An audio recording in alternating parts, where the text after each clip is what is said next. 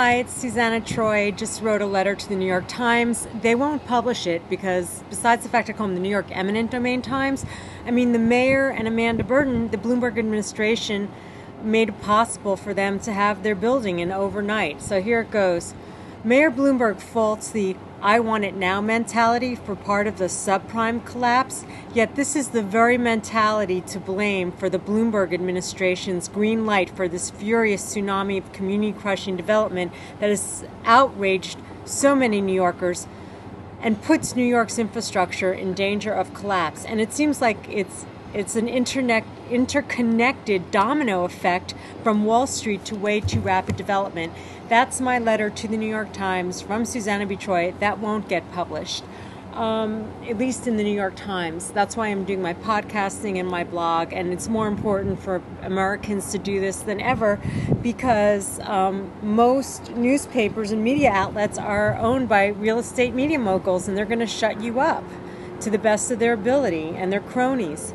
Um, there was something else that I wanted to, to t- tell you, and um, I don't know, I'm just overstressed with, I have two really sick cats that I'm trying to take care of, but, um, you know, this is about greed, and it's destroying the city and our country at this point. Something is, is really wrong, and we would basically, um, you know, be imploding right now if, um, if uh, the feds didn't rescue uh, A I G.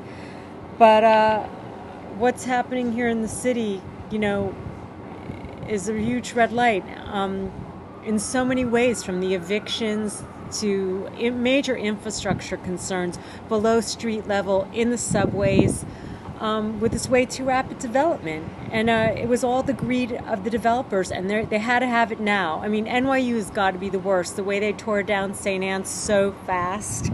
And um, the infrastructure concerns there weren't ever addressed, as far as I'm concerned.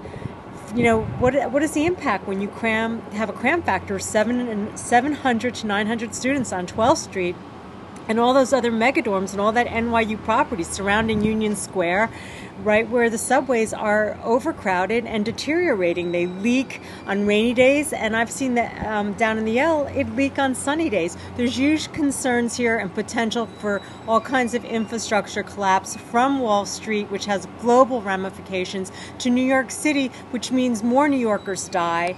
Um, it's horrifying, the infrastructure collapse we saw by Grand Central, to like the cranes. How many collapses, scaffolding and crane related, did we see? Innocent people get killed, you know, pedestrians, construction workers.